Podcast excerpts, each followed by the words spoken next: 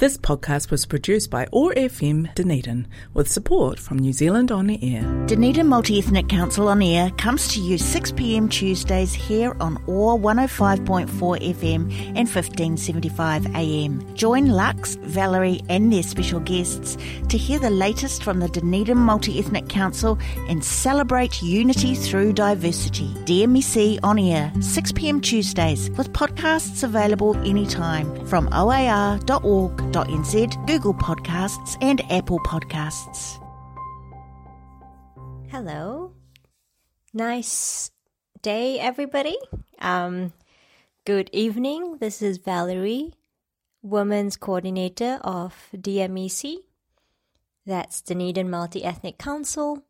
And you're listening to DMEC on Air, hosted by Otago Access Radio. That's OAR oar.org.nz. You can look up the podcasts um, on the website oar.org.nz. You can find out more about DMEC on dmec.org.nz or look us up on Facebook, Dunedin Multi Ethnic Council Celebrating Diversity. This is our Tuesday, 6 o'clock show, and you're listening to me, Valerie. Nice to meet you. Well, nice to talk while you listen. So today, I guess what I will kind of have a wee discussion around is about culture and personality. One of those really interesting things um, in the study of psychology is that there's a lot of attempts made to understand humans in terms of the way they think and feel and respond to life, who they are, and what makes people people. And one of the things that you will find, especially someone who lives um, cross culturally, is that a lot of things that applies in one culture does not often re- apply in another culture, or may be understood differently or responded to differently. So it's always really important to understand um, what things mean for different people. And so one of the interesting things to look at, and I was looking at this paper, where they talk about the cultural influences on personality. And I thought it would be fun to have a wee discussion around that. Um, so, personality, as we know, is shaped by uh, both genetic and environmental influences. So, people often talking about um, nurture versus nature. And culture is transmitted through language and the modeling of behavior when the environment, when conditions permit humans to communicate through shared language by living in the same time period, um, when they are sufficiently close in location to influence each other. So, the overarching model of cultural influences on personality that we're going to discuss is that though biological factors do have an important role, in shaping personality, they do not account for most of the variance in personality.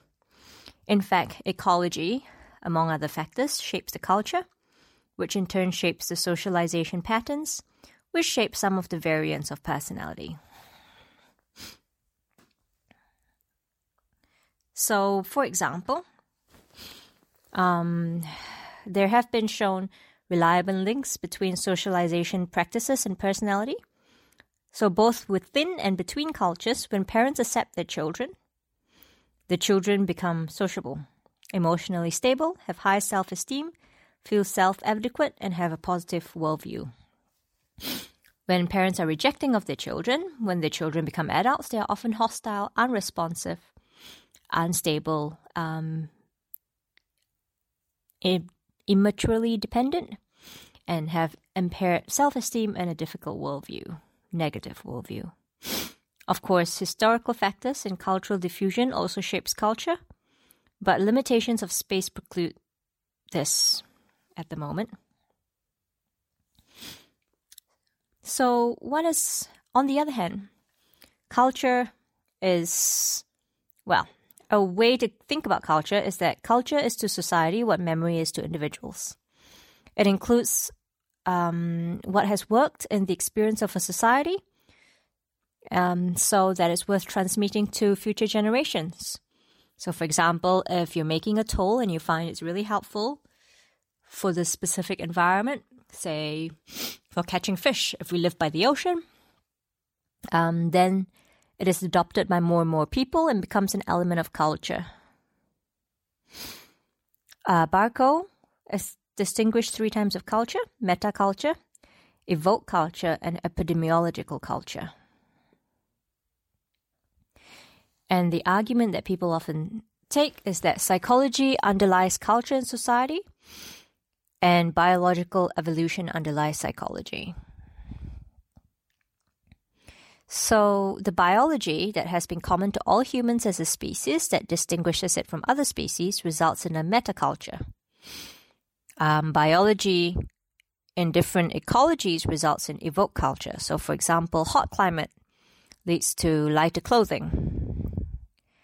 Um, and domain specific mechanisms that are triggered by local circumstances, leading to within group similarities and between group differences, um, can be called epidemiological culture. So, I guess one thing that comes to mind when I read it is, for example, violence against women walking home in the dark. And so, what happens is circumstances of unsafe, not safeness, or dangerous situations for women result in within group similarities between women and between group differences between men and women. So elements of culture are shared are kind of shared standard operating procedures. Unstated assumptions, tools, norms, values, habits about um, the environment, and such. Because perception and cognition depend on the information that is taken from the environment and are fundamental psychological processes, this culturally influenced sampling of information is particularly interesting. So, cultures develop conventions for sampling information and determine how important that information that they've taken from the environment. For example, it's stated that people in hierarchical cultures are more likely to sample clues about hierarchy than clues about aesthetics.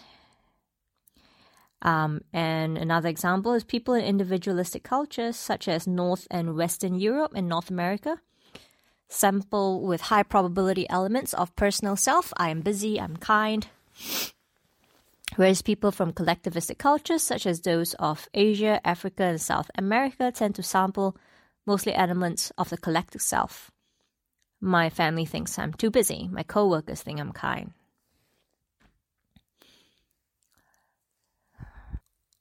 So, personality is often defined as an individual's characteristic pattern of thought, emotion, and behavior, um, together with psychological pat- mechanisms behind those patterns.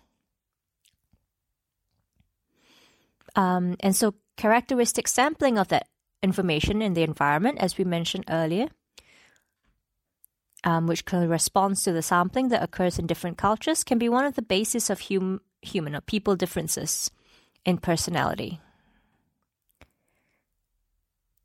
Generally, they determine the individual's unique adjustments to the world. There are many, many theories that um, that are used when studying the relationship between culture and psychology. The most important are the indigenous, cultural, and cross-cultural perspective. The difficulties is that the differences in perspectives have implications for the methods used in studying personality. For example, of course, um, personality tests developed in one culture and translated for use in other cultures are likely to be insensitive to cultural differences and to produce distorted results. And so, cultural and indigenous psychologists do not use these tests, they use mostly ethnographic methods and co- cross cultural psychologists attempt to measure the same construct equivalently in each culture with culturally sensitive methods. So, the first most interesting thing um, to do with culture is ecology. There is a lot of interesting things, um, correlation and and or associate well association. We're not sure about causation um, between uh, ecology to culture. So ecology, such as the terrain, the climate, the flora and fauna, natural resources, they're often linked to the maintenance system and to subjective culture. So, maintenance system means um, settlement patterns, social structures, means of production. So, for example, it's noted that large mountains and wide seas reduce the probability of cultural diffusion.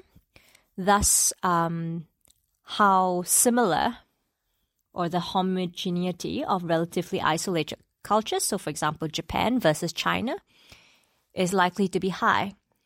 Homogeneity makes a culture tight, that is, its members have many rules and norms about behavior and have low tolerance for those who deviate, even in minor ways, from norms. In tight cultures such as Singapore, adolescents conform to the societal norms and do not engage in risk behaviors, such as experimenting with alcohol, tobacco, physical violence, or sexual intercourse. Note that this paper was written in 1995. Um, in loose cultures, i.e., um, with more deviations from the norm, um, people are more likely to react to deviations from norm- normative behavior by thinking it doesn't quite matter. Another interesting ecological variable is whether the resources that a population needs for survival have high or low mobility. So, high mobility is like sheep and cow, things that can move, and low mobility are like trees and plants, farms. Well, plant farms. um, so, culture where wealth is easily movable, develop a culture of honor in which people are socialized to be fierce and to react aggressively to insults, so that strangers will be discouraged from stealing their movable goods. So, this paper in 1996 showed that a culture of honor is more common in the South than in the northern regions of the United States. Um, another paper also compared students from the North, um, showed that between students of the North and South, Students from the South were more easily provoked and became more aggressive when verbally insulted. Um, aside from goods and resources, climate can also influence culture. So, for example, there's a lot of papers that argued before that temperature is related to violence. Data from 136 countries show a pattern with violence very low in cold climates like Finland and very high in warm climates. Here it says Pakistan, and moderately high in extremely hot climates, Malaysia. In warm climates, it says the survival of offspring is possible even without the significant investment of fathers. This frees men, this is the theory, this frees men to sire children with multiple mates and leads to greater competition among men and ultimately to, well, quote unquote, masculine cultures where men are more dominant, assertive, and tough. Um, again, like I said, this is the studies, and it's an interesting discussion actually. Um, the cultures that emerge in different parts of the world often reflect the availability of flora, fauna, and other resources, as well as historical factors such as migration, wars, revolutions, and inventions. There is little inequality in hunting and gathering cultures because food or resources cannot be preserved for a long time, so it's not possible for one group to accumulate resources. The greatest inequality is in societies where inventors are financially successful and become differentiated from their peers. The maintenance system, for example, food gathering, agriculture, manufacturing, services, is linked to cultural syndromes, where shared elements, like shared elements of subjective culture, such as attitudes, norms, and values that are organized around a theme. So, for example, among hunters, individual action is often more valuable than collective action, whereas among agricultural people, collective action um, is often extremely valued.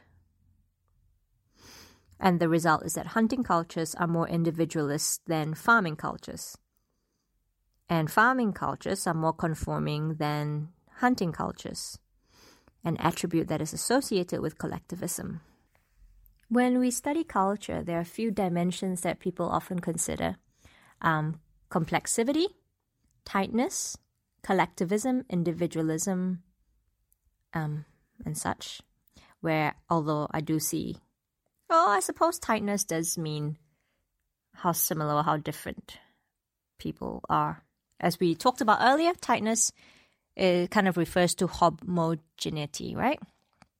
So, anyway, cultures differ, of course, in complexity.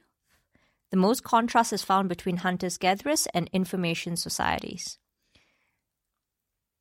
So, for example, the gross national product per capita, although not sufficient, is one index of cultural complexity. Another is um, includes the percent of the population that is urban, the size of cities, personal computers per capita. Tightness. In tight cultures, norms are imposed tightly. In loose cultures, deviations from norms is tolerated. Such tolerance is found in relatively heterogeneous societies, where people do not depend on each other as much and where population density is low. So it is proposed, there's a hypothesis then that uh, proposes that collectivism is high in cultures that are simple and tight. Um, so in collectivistic cultures, people are interdependent with their in groups, their family, tribe, their nation. They give priority to the goals of their groups, shape their behavior primarily on the basis of in group norms, and behave in a communal way. The many there are many kinds of collectivistic cultures. One important distinction is between vertical and horizontal collectivistic cultures. So vertical cultures are traditionalist and they emphasize in-group cohesion, respect for in-group norms and the directives of authorities. So, for example, vertical collectivism is correlated with right-wing authoritarianism and the tendency to be submissive to authority and to endorse conventionalism. So it's suggested here that um, both vertical collectivism and right wing authoritarianism correlate positively with age and religiousness, and negatively with education and exposure to diverse persons. Whereas horizontal collectivistic cultures emphasize empathy, sociability, and cooperation. Um, another variation of collectivism is found between genders.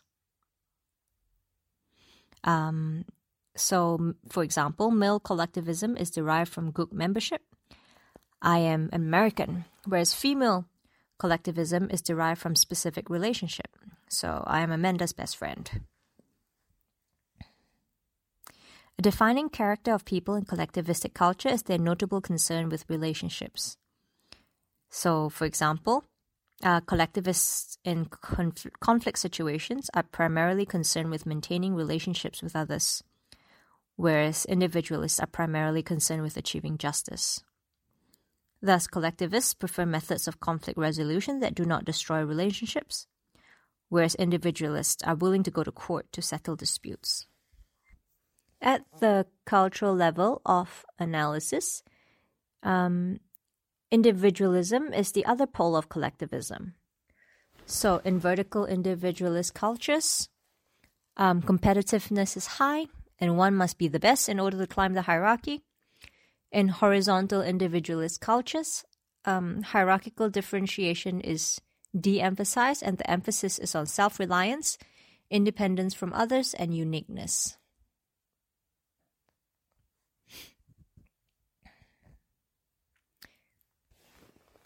So, collectivism and individualism are broader terms than interdependence versus independence, as used in some um, studies. Um, and it said that an important goal of collectivists is to fulfill their duties and obligations. So it's pointed out that collectivists usually have fewer in groups, whereas individualists have many. Thus, the social obligations collectivists are quite focused, whereas those of individualists are fluid and may be converted to obligations to the larger society than rather than specific than to specific in groups. So people in collectivistic cultures often see the environment as more or less fixed. Um, so stable norms, obligations, duties, and themselves as changeable and ready to fit in. People in individualist cultures tend to see themselves as more or less stable, such as attitudes, personalities, and rights, and the environment as changeable. So, if they do not like the job, they change jobs. So, a paper, for example, claimed that East Asians make dispositional attributions, see traits as quite malleable, whereas Western individualist samples see traits as fixed. Um, so, furthermore, um, East Asians, according to this paper, have a higher tolerance for contradictions than do Americans, and East Asians are far less surprised than Americans when they are presented with inconsistencies, such as a plausible hypothesis that was not supported. Um, it was suggested from the study that the logical thinking of Western samples have disadvantages and advantages. It has advantage in the development of science, whereas the more holistic thinking of Eastern samples have advantages for the maintenance of interpersonal order and harmony within the in group. When we talk about the motivation, um, the greater the complexity and hence individualism, the more people desire to have many choices and to be unique. A paper showed several used several methods to show that in some cultures people are highly motivated to be unique, whereas in others people prefer to be like everyone else. Um, they found that children of European American backgrounds were more motivated when they had a choice and showed less motivation when authorities or peers made the choice for them. Conversely, Asian American children were less motivated when given a personal choice, whereas having choices made for them by trusted authority figures and peers actually produce the highest levels of intrinsic motivation and performance. So, motivation in individualistic cultures increases following success. In collectivist culture, it increases following failure because the individual focuses on how to change the self and improve the fit between self and the demands of the societal environment. This is kind of fascinating, but quite true. I remember often commenting to people that it's weird that um, when I'm provided with positive reinforcement or compliments, I start slacking off and not do very well.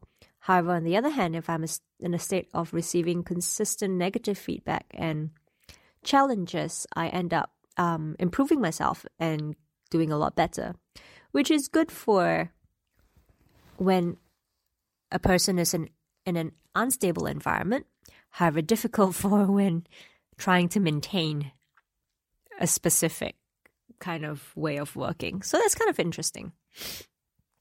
Um, so it looks like our time is up and we're going to stop here. It's an interesting look at how culture influences our personality and interesting that the stability of personality or personality traits as we know or understand in psychology as we learn I learn it in um, from a more Western culture, that it actually isn't as stable as we think, and the stability of personality traits sometimes depends on cultural norms or what one perceives um, should be changeable. So, yeah, fascinating. Anyway, you're listening to Valerie, um, Women's Coordinator for DMEC, that's Dunedin Multi Ethnic Council. You're listening to DMEC on air, hosted by Otago Access Radio. That's OAR. You can listen to podcasts at oar.org.nz and look DMEC up on dmec.org.nz or look uh, DMEC up on the Facebook, Dunedin Multi Ethnic Council Celebrating Diversity. Have a good evening. Dunedin Multi Ethnic Council on Air comes to you 6pm Tuesdays here on OAR 105.4 FM and 1575 AM. Join Lux, Valerie, and their special guests to hear the latest from the Dunedin Multi Ethnic Council and celebrate unity through diversity. DMEC on Air, 6pm Tuesdays, with podcasts available anytime from oar.org.nz, Google Podcasts, and Apple Podcasts. This podcast was produced by OAR FM Dunedin with support from New Zealand On Air.